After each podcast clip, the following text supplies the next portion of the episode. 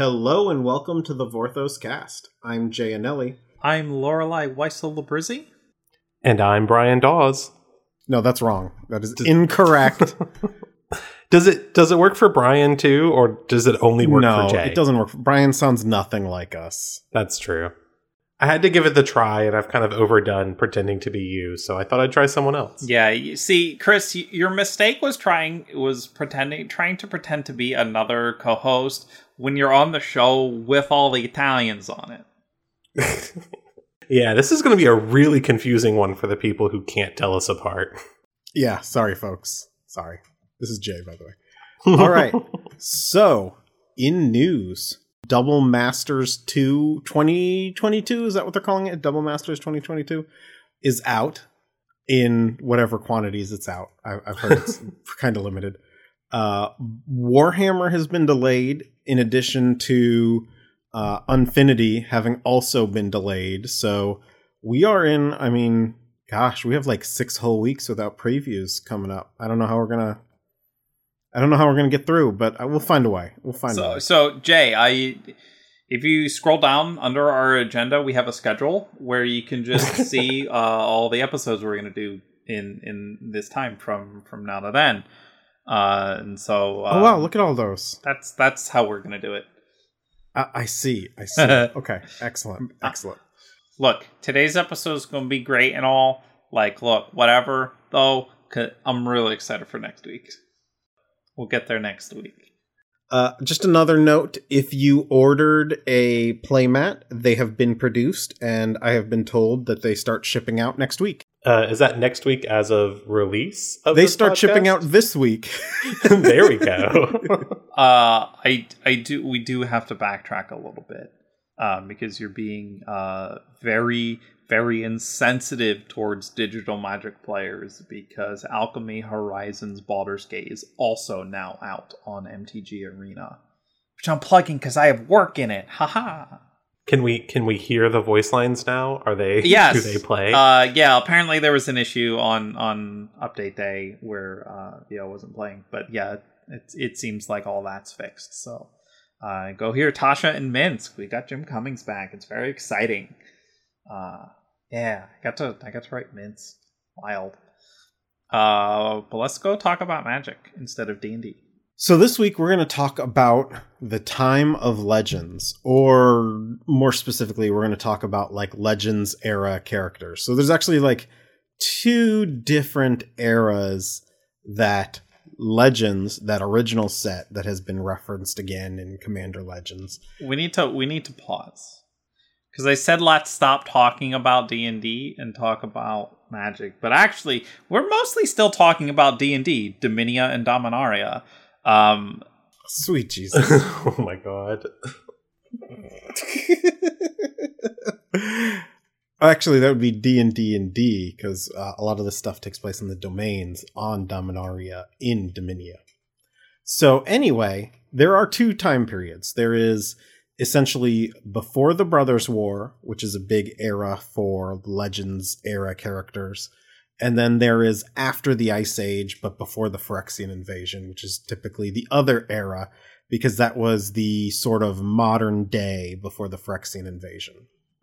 screwed up how nobody talks about the Ice Age. Yeah, we should get a magic set set during the Ice Age. It's because That would most be really cool. nothing happens during the Ice Age. It's like three thousand years of everyone was cold, and that's about it. and then stuff happens at the very end. Yes. We, we anyway, uh, so let's talk a little bit about mytho history as it was defined in the Dominaria art book. So if we go back more than 20,000 years ago, we have, or minus 20,000 AR, we have uh, things like the Elder Dragons being born and the Elder Dragon War. So we don't have an exact timing because it was so long ago, but essentially after the well, the Elder Dragons were born when the Ur Dragon touched Dominaria, and all of these eggs spawned and birthed these Elder Dragons. But by the time the Elder Dragon War was over, there were only seven left. There used to be only five, but uh, we've since had several added to canon. one one a very long time ago, and then only given a card in the last few years. But still, Literally last year. so those seven elder dragons, the original five were Arcades Sabboth, Chromium Rhuell, Nicol Bolas, Palladia-Mors, and Vaevictis Asmadi. And then later, uh, Ugin was added to their number in the Chronicle of Bolas. And Piru is from one of the comic books. Uh, she. D- did they. What was the pronouns? Didn't they give Piru both pronouns at some point? Not that I know of. As far as I know, she's always been referred to with she, her, and as Chromium's mate. She is Chromium's mate, yeah. Um, and they are the parent. the one funny thing to me is they are the parents of a, a very evil-looking dragon from later, even though Chromium's like super nice, uh, or at least as super nice as elder dragons go. Mm-hmm. Well, Uh, so basically, we'll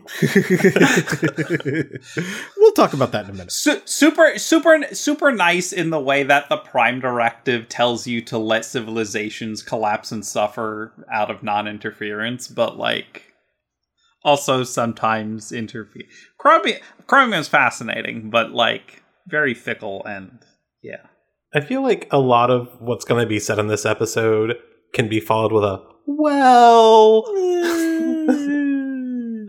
um, did we ever define what AR means in like the calendar Uh, system? I guess I should. we mention we should that, probably like yeah. at least mention.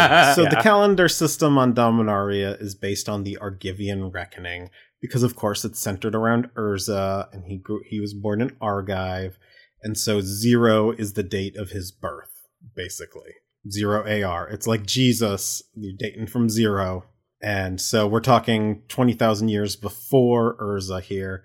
Modern day is four thousand five hundred and sixty ish years after Urza. How how would I convert this Dominaria time to Ixalan time? Is there like a, a like a formula, or is it just like an easy conversion? this joke has always been bad and i won't stand for it because having alternate time flows in your multiverse is bad and too mathy and narratively insane get out of here go Which is the only reason I keep making the joke because it's the most ridiculous concept. because you're evil you This is true. you are the progeny of chromium and piru clearly Oh, if only. Yeah, that I'm I'm not even gonna get into that. Like Well, get it, get into what hold on which thing are you referencing there the the the the Ixalan to Oh, yeah, no. time thing. Yeah, I- I was like- when does Jay show up, and are are you even is is this complaint even legitimate? Like, is there actually a discrepancy, or were people just unhappy with that scene and looking for something? For a second, I thought you were going to mention how uh, Chromium and Piru are the parents of Crosis, and it's pretty strongly impro- implied that Darigaaz, being a Shivan dragon, is somewhere in the bloodline of um, Vaevictis Asmadi, and wondering how the other primeval dragons get born from the elder dragons and, and how that works. Does Nicol Bolas have a long lost son out there or a daughter? Uh, I guess if it was Trev. That would require Nicol Bolas to. He's got big incel energy, so I think I think You know, fair. I, I actually have like a whole I created like a giant Dominaria dragon uh genealogy Uh huh. which I would have to look up but yeah that's it's it's fun because they are like we have so many connections now I'm- between them There, there's a surprising number of family histories you can draw uh, from the dragons. Yeah, and some of them are recent like the Mhm. the crosis thing is recent so anyway we should mention as the elder dragons waned like their descendants which include the primeval dragons reigned supreme and each of these primeval dragons were essentially a an embodiment of a a, a period in the draconic life cycle right so you had treva uh, the renewer rith uh, dromar darigaaz who we mentioned before and crosis and crosis is like death so he's like this evil, super looking, evil looking dragon dude who comes from Chromium, who's this brilliant shining dragon, who's who's pretty decent in, as far as dragons go. He takes after his mom.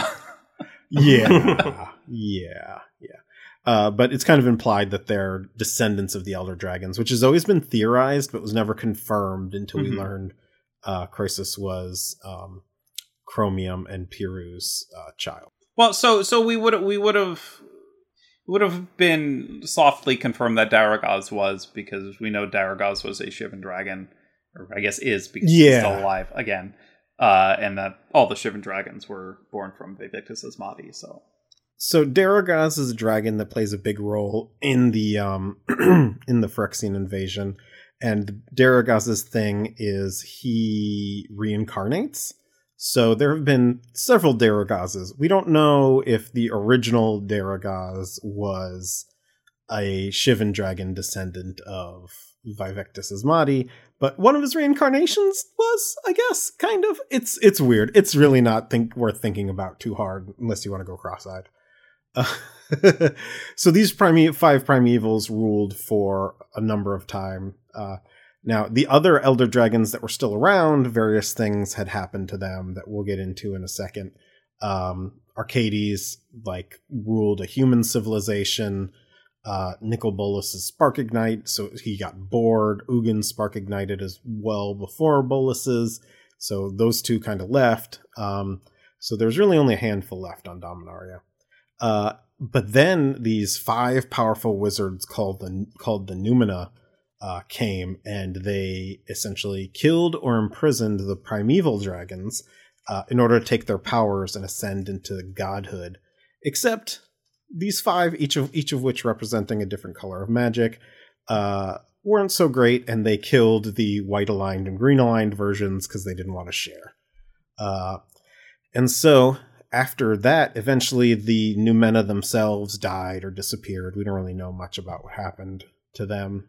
Uh, we have, well, first we have the duel at the Talon Gates, which is where Nicol Bolas fights an eld. Uh, I was about to say an elder dragon leviathan, nope, a That's demonic wrong. leviathan, demonic a Leviathan. dem- demonic leviathan. Planes- Creature type demon leviathan, not elder demon leviathan. Planeswalker.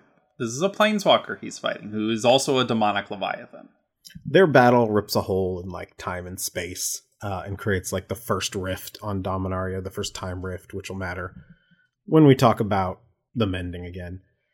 Uh, we won't get Why too much into that because that'll be important. I think we're talking about it. God, not till August. for till the August. end of Yeah, August. we got a lot oh of- my god. between now and August, you're going to get a lot of Dominaria talk. Let me tell you, people. Um, so then, like ten thousand years pass. We don't really know what happened in that time. All we know is that this uh, civilization of artificers called the Thran, human artificers specifically, Mhm. called the Thran, uh, end up reigning supreme uh, until stupid, sexy Yawgmoth gets called in to cure the legendary artificer Glacian's illness. Uh, a whole lot happens. Glacian's wife Rebbec learns that Yawgmoth is basically experimenting on her husband. Uh, there is Ethically, a- right? Though, like ethical experiments. That- Everything, everything Yawgmoth does is ethical. Uh, I'm I'm sorry, unethical. Unethical. That's the word. I meant. ethical, Uh, and for the explicit purpose of helping the Thran, right? well, he is a Thran, so yes, he is helping a Thran. uh, but this is when we see like the dawn of Phyrexia. Uh, the Thran planeswalker Dyfed arrives, and they all have this real sense of manifest destiny that Yawgmoth really plays into. Oh, the Thr- the Thran are bad people. There's a lot of. Yeah. It's amazing how many nationalists exist in Magic and how easily they're manipulated and abused uh, in order to do evil things. Uh, that's it's 'cause almost like nationalists are- nationalism is evil. Weird, weird. Uh, me Um, and Loreley trying to make the same point at the same time. You're both Um, like, "Ah, ah, ah." Now, now, I think it's worth noting that Phyrexia, uh, the plane of which the Phyrexians take their name from, existed before all of this yeah, happened. we we don't know. There was like so basically what happened is Dyfed creates this gateway to Phyrexia. She basically searches for this paradise world for Yawgmoth for him to continue his process of improving the Thran. Thanks, Dyfed. Yeah, and she discovers uh, this world of nine nested spheres where its planeswalker guardian, who had taken the form of a metallic dragon, it was not chromium. It's very clearly not chromium. It is some planeswalker who is cosplaying as a metal dragon. Uh, and but they had died, and if no one had taken the plane, it would have just collapsed. Is is what is implied. Uh, so Yawgmoth goes there and sees his path to godhood and creating uh, uses the technology there to kind of um, accelerate his experiments and create the first like proto Phyrexians. Uh, then a big civil war happens and the Thran civilization disappears basically overnight. Uh, there's a whole class of untouchables that we can talk about another time, uh, but the important character from there is a guy named Gix, who signs up with Yawgmoth because he's like a p- political prisoner in their caves of the damned beneath their literal floating city. Uh, but he doesn't really trust Yawgmoth. What if we take all our irradiated people and push them over there? That's that's what the Thran did. Yeah. And it turns out all those sick people were not terribly happy about it. uh, about 1800, so that was about 6,000 years before uh, Urza. The uh, about 1800 years before Urza is when Tevesh Szat was born, or Tev Loneglade, which he has a whole. We'll, Yeah. we'll talk. We'll we'll talk about the. Um, we will talk about him more during the Ice Age because he he matters a lot more during the Ice Age or the lead up to the Ice Age, which we're not really going to talk about today. Uh, but then we Oh, get wait, is to Ice Age getting its whole own episode? Ice Age is getting. We're going to do a whole episode on the Ice oh Age. hell yeah! Wait, how far are we going today? I should maybe actually look at the rest of the agenda. Okay. I, I think the Ice Age episode will be really fun because that is a a very cool time for Magic Story. Hey. Uh, um. Yeah. Okay. So, and now after the fall of the Thran, but before Urza is what is known as the Time of Legends. I mentioned that a little bit earlier. This specific time frame is where uh, a lot of the comic books from Armada takes place. Uh, and so this is where we get things like Savitri Skarzam's Dragons, uh, where she is this interplanar being the wording around her is a little weird. It's not really clear if she's a planeswalker or if she has some other means of moving between planes, because there were ways to do that. Not It's everyone al- who could move between planes was a planeswalker. yeah, there were also like this was before. This is when Magic Story. Well, I say Magic Story as if it was a cohesive thing, or Magic didn't really like talk about the spark yet. The spark, like spark as a word, is used at some points in later comics. Um, but the idea that you're born with a spark, some event triggers and activates that spark, and then you become a planeswalker, like wasn't really a thing conceptually yet. And so you had a lot of characters who could just like, oh, if you were a powerful enough mage, you could like master magic and walk the planes, and kind of in a D and D esque way. Um, Yeah, early magic cribbed a lot from D&D, specifically how like very powerful wizards are almost godlike and can move between, you know, realms. Uh so, yeah, or planes. Uh so that's Savitri ends up getting scared off by of all people Solkanar, who is a forest spirit in this continent called Corondor. Corondor is where a lot of these comics take Uh, place because it was he's he's very specifically confirmed as a Maro sorcerer. Oh yeah, yeah, that's right.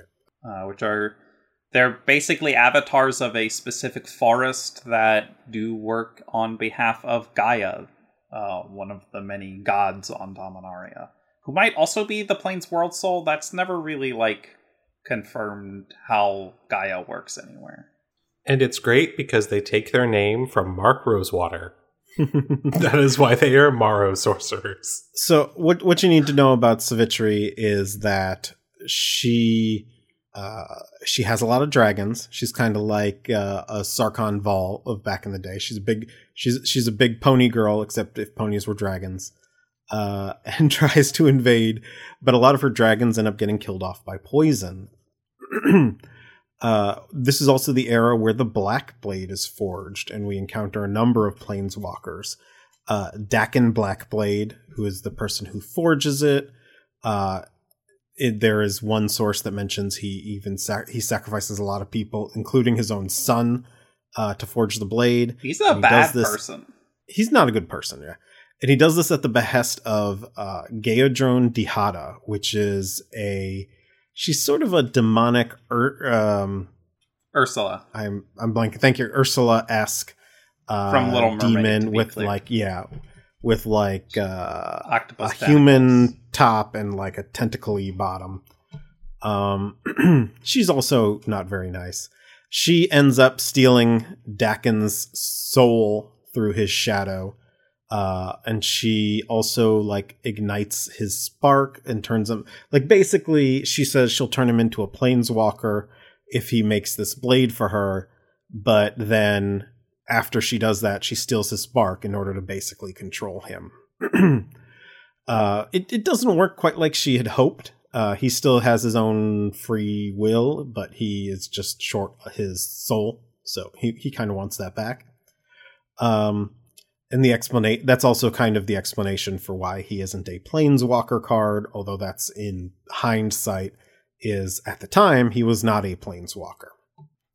Uh, she, the poor Solkanar, she ends up corrupting Solkanar and turning him into like this more demonic entity rather than this bene- uh, benevolent nature entity. So all we ever know Solkanar as is um, this demonic thing that she uses to help her conquer Corondor. Uh, this is also the era of the Battle of Moor's Ridge, where like I think two of our elder dragons die that had survived to this point.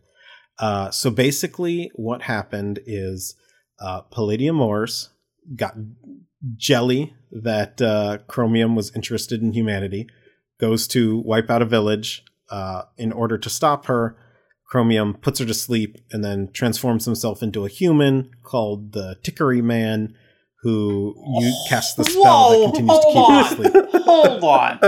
You're gonna you're just gonna mention his epithet of the Tickery Man and not mention that the name he went by is Ham? Ham the Tickery Man. It's great. all right, all right, all right. It is a very silly name. Okay, It's fantastic. Uh, this is this is of course a big revelation during the story. There, there is no explanation for him being called Ham, by the way. There is no reason behind it. He is just called Ham. In case anyone was thinking it was like short for something or like had some big significant meaning. Sorry. Basically, there's this uh, this one warrior woman who has the hots for Ham, the Tickery Man, uh, and she's like pining for him through both comics. And at the end, he's like, "Sorry, lady, I'm actually a dragon. Not interested." that only made her more interested. um, but essentially, later on, Vaevictis Asmadi, who had been transformed into like a dragon whelp from his big uh, elder dragon form, uh, manipulates this warlord to free Palladia-Mors. Uh, Palladia undoes his curse and he's turned back into a regular dragon. Uh, but then things happen and they turn on each other. Uh, Vaevictis is killed. Palladia uh, is implied to have been killed, or at least put back under a sleep spell. I think she's supposed to have been killed. It's it's pretty clear she's she's she's dead. They just don't explicitly say it. Uh, and Chromium is very sad from having to do that to protect the humans. Uh, so we're down to at this point just Chromium, Piru, and Arcades are the only the only Elder Dragons left on the plane, at least. Although uh, Nicol Bolas might have his toe left in the plane. Yeah, like Bolas and Ugin are off doing planeswalkery things. Um, and I believe Arcades doesn't die till the Ice Age, if I'm remembering Christina's Yep. life correctly. Yep, and then poor poor Arcades gets killed off screen in a after being summoned in a planeswalker duel. Yeah. Uh, but that's during, that's an Ice Age thing we'll talk yeah. about uh, later. Uh, so then the last big story we get during this time period. Note, I'm talking about stories set on Dominaria. There are other stories that take place during this time period, but aren't. Uh, explicitly during the time period, or they're concerned very obscure characters that we don't really need to talk yeah, about. we're we're very specifically spending the next like month and a half talking about Dominarian history because the next is Dominaria United. See, we're very clever and useful. uh, so this is where we get into the Dakkon Blackblade comic, where a young or a boy named Karth the Lion uh, comes and is essentially tricked by um, Dihada, who wants Dakkon back uh, into summoning Dakkon and coming to challenge her and Solkanar, who has the Black Blade currently, uh, and to try and get Dakkon's soul back. And Karth basically just wants revenge on Solkanar because uh, he, under Dihada's orders, slaughtered his village. Uh, Dihada, Solkanar loses, Dakkon gets the Black Blade black. Uh, Whoa, say that one again, because the Black Ba- Yeah, the see, Black is- Blade back. there we go. Yeah. Black Can you imagine Blade's those poor back. people Oh, filming right. the New Capenna thing with how well I talk? Oh, I'm I'm amazed. You know, when when you mentioned that you were like gonna be on a thing that had and had to do like acting things, I'm like, oh, I, I don't believe in God right now, but if I did, I would ask them to bless whoever's directing this thing because you all work with Jay. you did Listen, great though. not- it was really fun. Not not once was I asked beforehand whether or not I could actually pronounce anything. Not once. Uh so anyway, That's Italian stuff. Dihada- Of course he can. Dihada ends up summoning Chromium and Piru, uh, and the Black Blade puts an end to Piru. It kills her, and creates this giant chasm in Corondor. Uh, the death ends up powering up Dihada quite a bit, um, but Dakkon and Karth are able to kind of wrest their souls back from Dihada. Uh, and Dak is implied to be free, and he and Karth head to uh, Argivia as a um, or Argive as kind of a foreshadowing of Brothers War stuff that never happened. Yeah. Basically, the comics had a Brothers War adaptation that ends like two thirds of the way through the Brothers War. They just never finished it. Uh, so we never got whatever the connections there would be. Imagine the Armada comics just dropping in the middle of a plot and then never knowing what was going to happen next. Yeah, as- as far as I understand it, that whole intentional setup that never really gets paid off was literally just to explain how the Carthalion line gets started on Terisiare. Because we Mhm. had already had uh, Carthalion characters mentioned in flavor text and stuff in uh, the Ice Age block. Yeah, they they kind of so these comics I should mention kind of jump all over. So they would like establish characters and then jump back in time and have this character's ancestor and so they they they do they kind of jump all over the place. There was no like it's a shame they probably should have done something like the Boom comics where they just have an ongoing with an occasional uh side story and maybe they jump around in the ongoing rather than having the all these confusing number ones and number twos that are yeah it, it was it was real scattershot and weird the way they did things.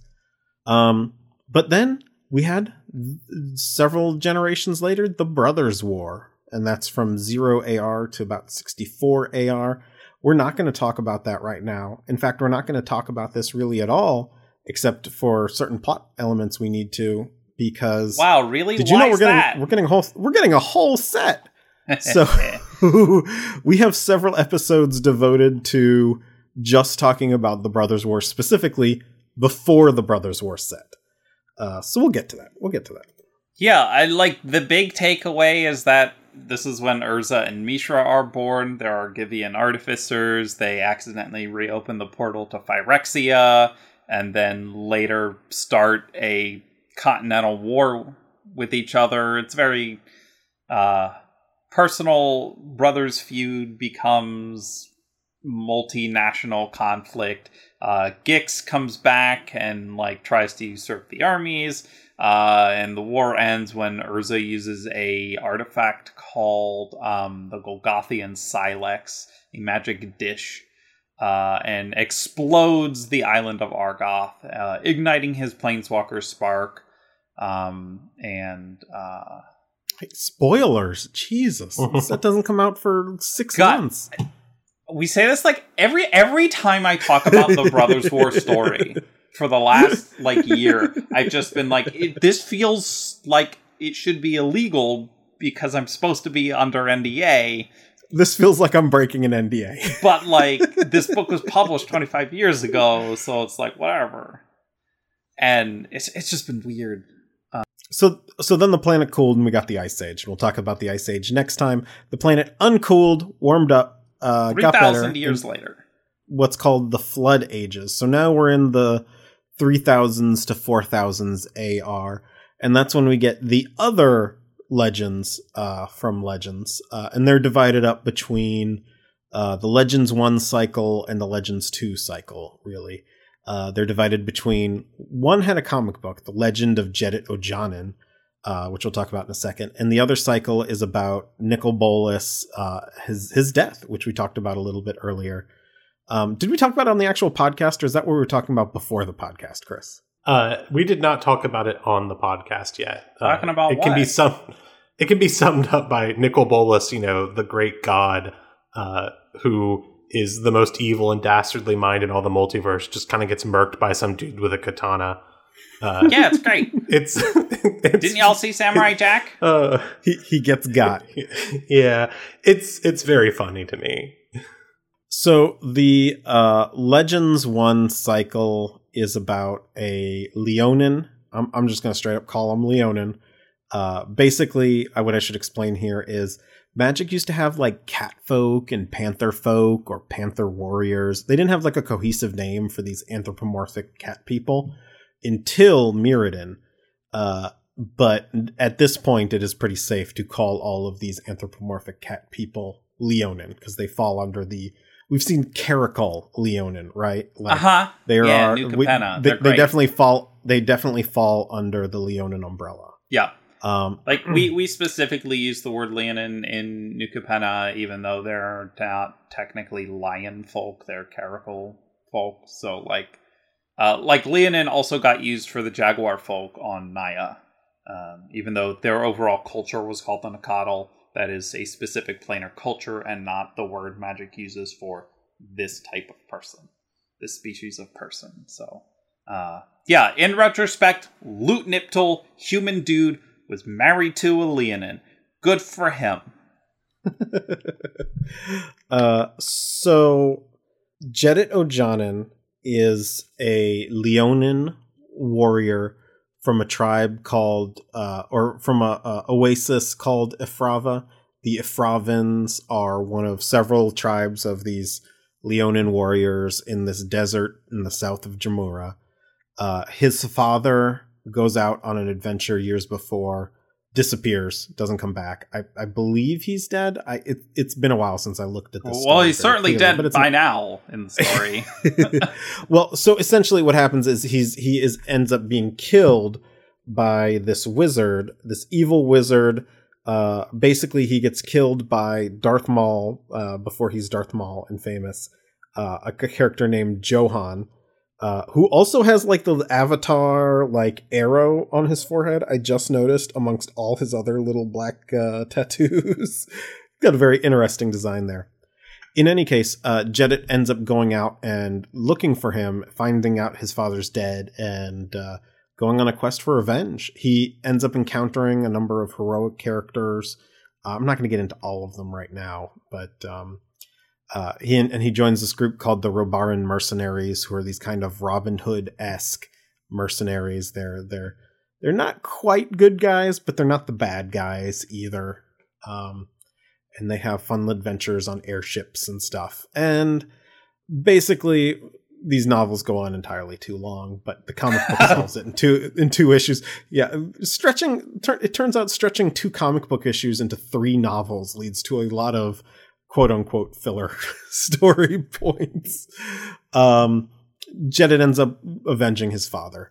Uh, years him. later, years later, we learn during the mending that the Efravan, uh, the Efravans are homeless. Basically, their their uh, oasis is destroyed in the uh, the time before the mending, uh, when everything on Dominaria is going to hell.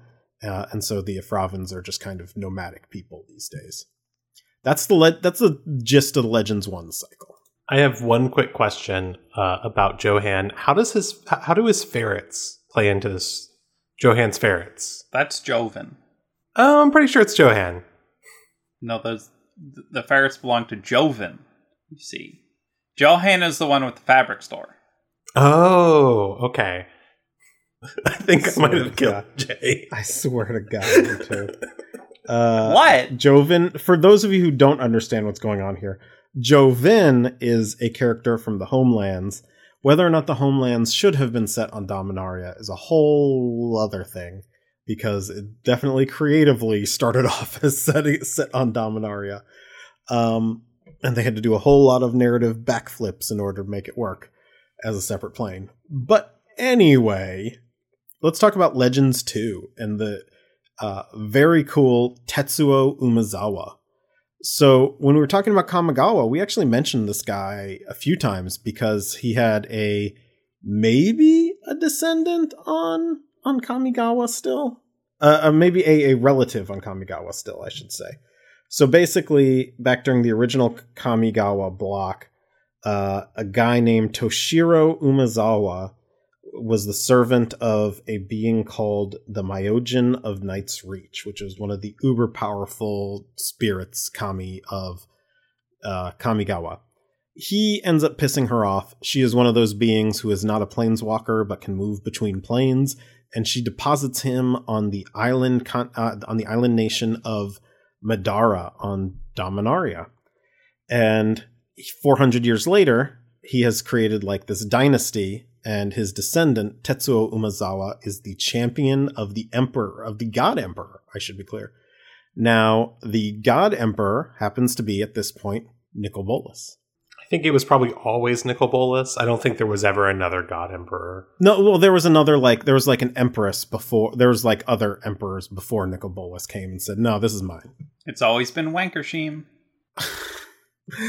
uh, so Tetsuo, over the course of these novels, slowly realizes he doesn't really like being the champion. Like, what's the point of being the champion defending the God Emperor's honor if the God Emperor doesn't have any honor? Uh huh. And he's just, yeah. So he's just like, Hey, what he ends- happens when you serve a government that sucks shit? Me stares aggressively at the audience. So I feel like you have to mention. I, I, you might be getting to him at some point here, um, but like. There's also Ramses Overdark, Good. which is the coolest name in Uh-huh. all of Magic history, who is also like one of the champions of the God Emperor Nicol Bolas, and just just like that name. I'm sorry, Ramses Overdark. Now I'm gonna I'm gonna ask a question here for the benefit of our audience. Is the guy named Ramses Overdark a good guy or a bad guy? I'm I'm gonna lean towards not not a good guy. Uh, so uh, what we should mention is a lot of these characters were drawn from the uh, the designers D and D campaigns. Uh huh. So these were people. These were like, in some cases, these were vanity cards of characters that the designers uh, had. In some cases, they were just characters from the ca- their campaigns and just kind of got imported.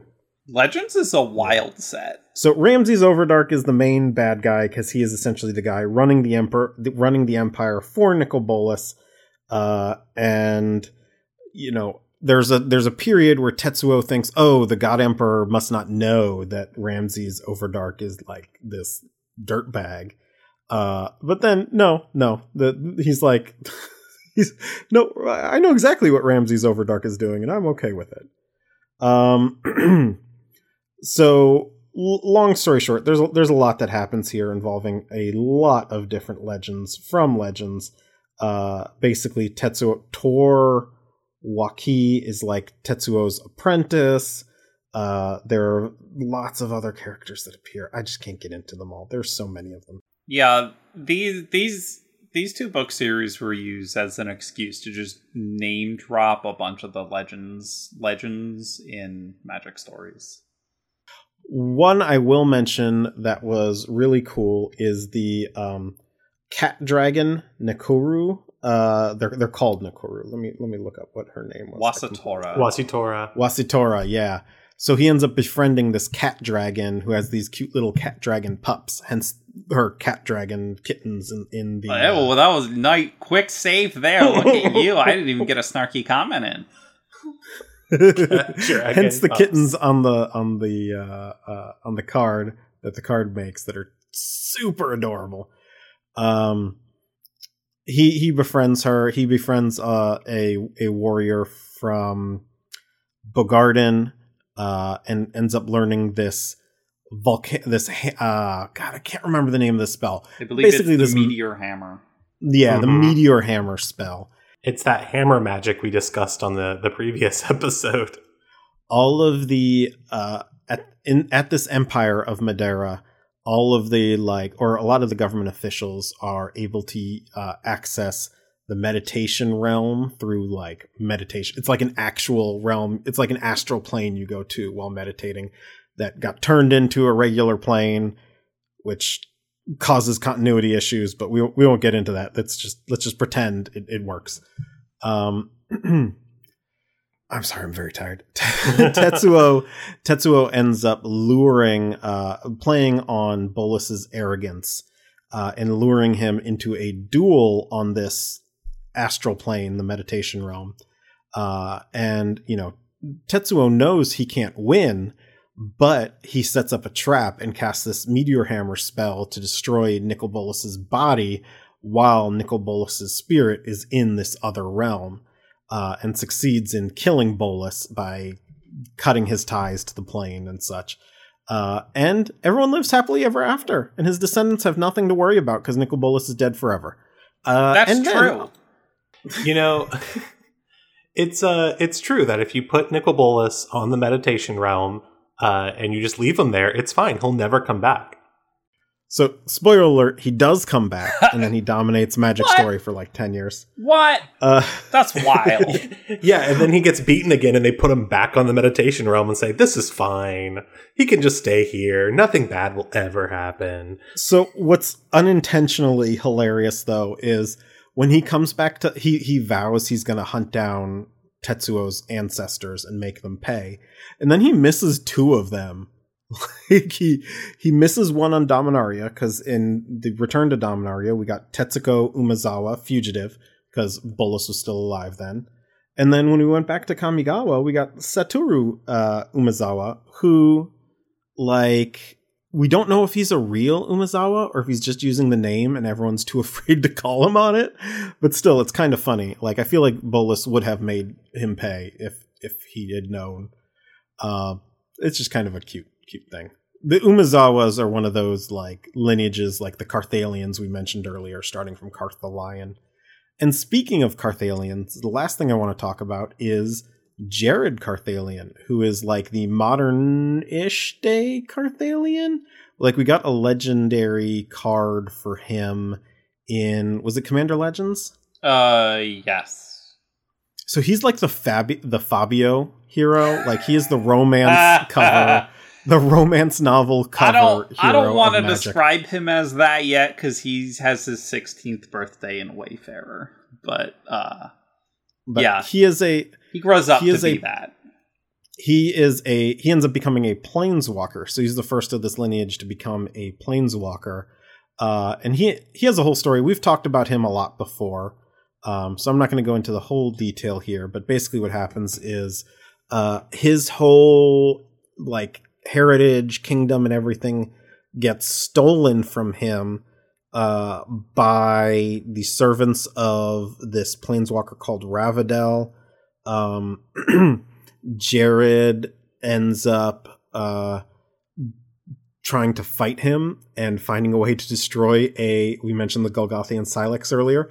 Another Golgothian Sylex uh-huh. or the same Sylex. Uh, we don't know. There, there's Sylex like, two. There's like five. There's like four possible Golgothian. There's four dif- different possible Sylexes that could all be the same or could be different ones. It's weird. And they're all spelled differently. um yeah, it's it's a whole thing where it's like, "Oh, it got destroyed here." No, actually, it got destroyed here. No, actually, it got destroyed here. Actually, it's in Yavimaya. I think though, like from a storytelling perspective, having the Golgothian Sylex be this artifact that nobody knows if it's the real one or not, or if it's been destroyed or not, and just has all these myths and legends about it is very cool. It is pretty cool. Uh, so Jared ends up defeating Ravidel. Uh, he's got basically he's got the longest story arc in all of um, all of the Armada comics. Mm-hmm. He has like eight or nine comics devoted to him between uh, a series called uh, The Shadow Mage and a series called Wayfarer, uh, where he ends up falling in love with a character named Christina of the Woods. No, Uh, oh, that's why you, mm, The ha- I brought it up. I brought it up. you brought it up.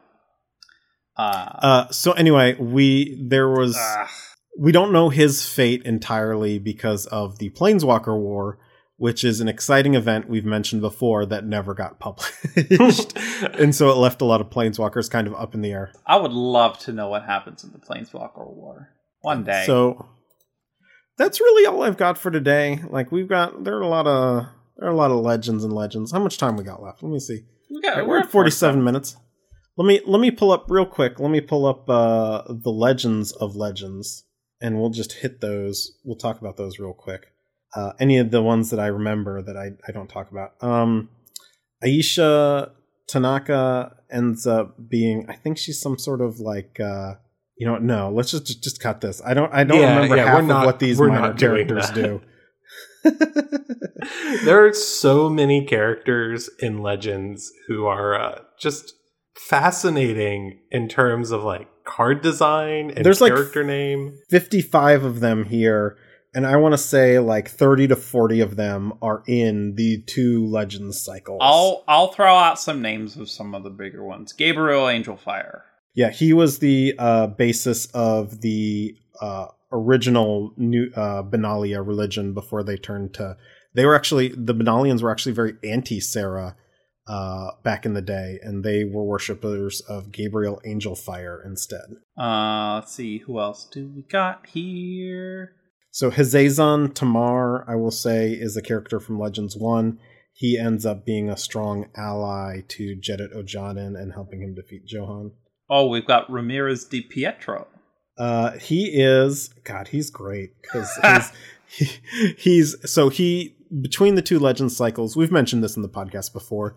They didn't coordinate who was getting which legends, or at least they didn't coordinate well. And there were a couple legends that got used in both, but it could it shouldn't work because they take place like 400 years apart. So Ramirez is one of those, and with his card in Commander Legends, they sort of canonize the fact that he's he was a ghost. So um he's he claims to have done a lot they like lampshade it by saying he claims to have done a lot of things that maybe he may or may not have been able to do. But he is a very I mean he is the um uh what is Johnny Depp's character's name in uh Pirates of the Caribbean? Jack, Sparrow. He's so, he's sort of the Jack Sparrow of of magic. He's a swashbuckler. That's Yeah, like he's the a like, swashbuckling pirate. That's a just swashbuckling femboy who becomes a swashbuckling femboy ghost, and we appreciate him for it. I also love Rag. I love Ragnar because man, why is he here?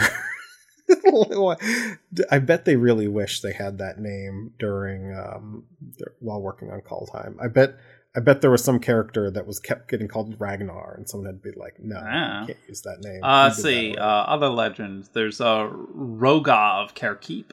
you got you got to say it like you're having a hairball. It's Rohgahh, Rohgahh of Kher Keep. Uh, yeah, Ro- Rohgahh is actually a modern day character, uh, which we've learned from like his son in Commander Legends, who is uh, uh, believe looking to overthrow him. Yeah, Rograkh, son of Rohgahh. Um, He's one of my commanders.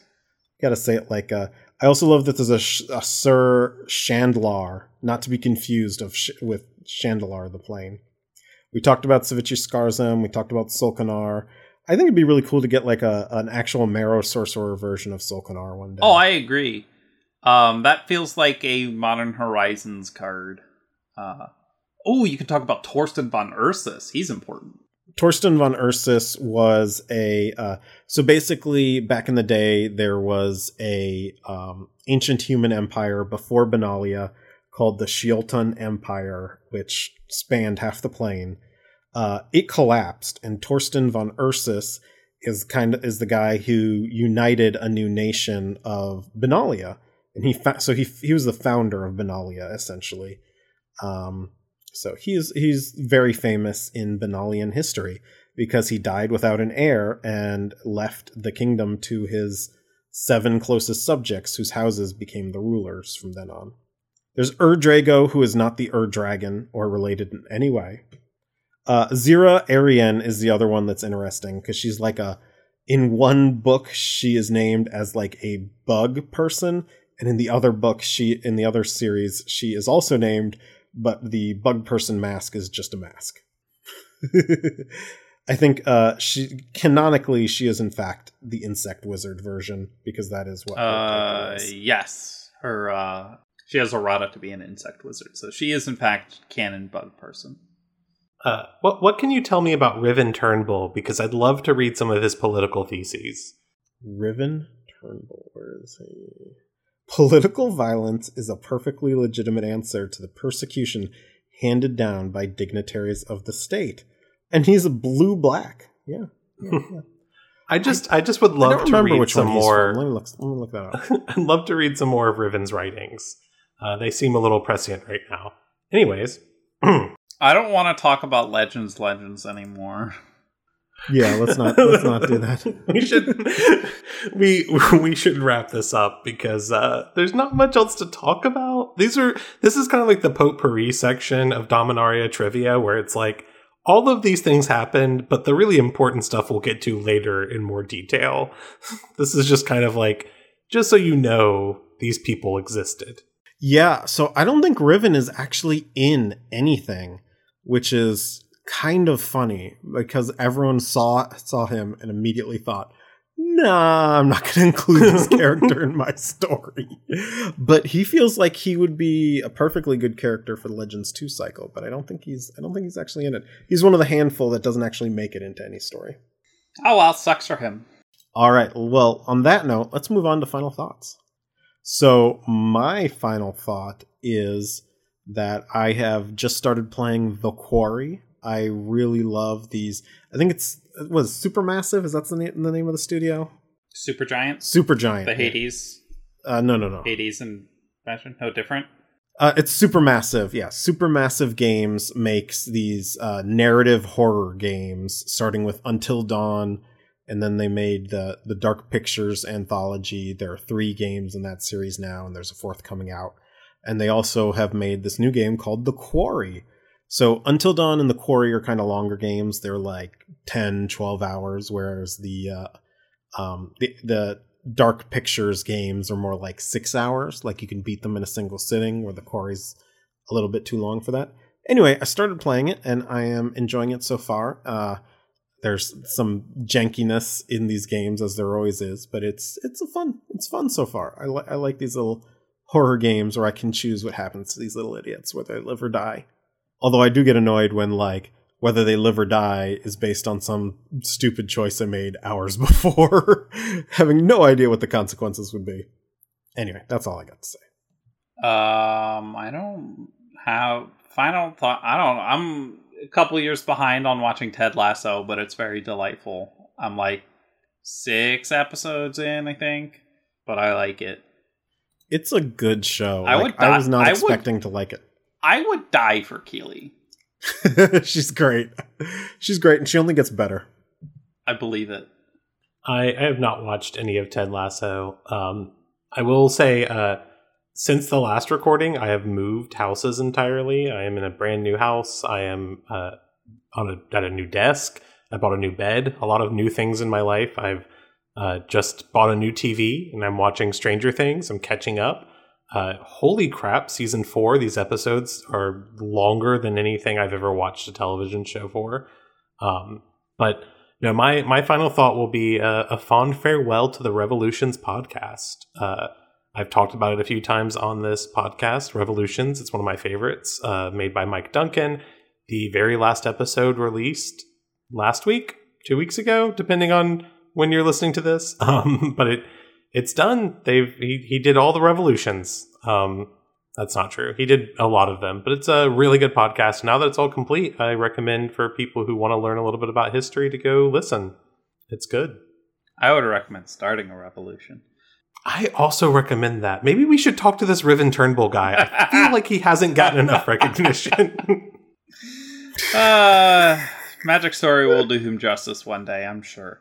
Um, if you also have a penchant for underappreciated legendary characters uh, like we do, and you enjoy our show and would like to support our insane lust for these esoteric people we find, I mentioned Loot Niptal again this episode. Again, I'll never stop um, you can head over to patreon.com slash the vorthoscast and support us today. Uh, the more you support us the the more we get to talk about these inane little characters that nobody but us cares about uh, which is a big part of our appeal i think but also the part where we tell you like the actual important things. Um, but uh, we uh, also have a discord server where uh, Vorthoses from around the world are um, settling into our preview drought until uh, Dominaria, which has everyone very excited. Um, we have a wonderful community filled with wonderful people who all have their own little personal pet blorbos from uh, Magic the Gathering stories, and it's uh, just a wonderful place. And we would love to have more people there. Um, would love to to grow that community and, and watch everyone interact. It's it's delightful, is what it is. Y'all are great, and uh, I'm I feel very lucky that we get to to host this uh, wonderful place on the interwebs. I said the interwebs. It's 2022. I should be embarrassed about that. You should be, but you're not. but I'm not. Thank you all for listening. This has been the Vorthos Cast.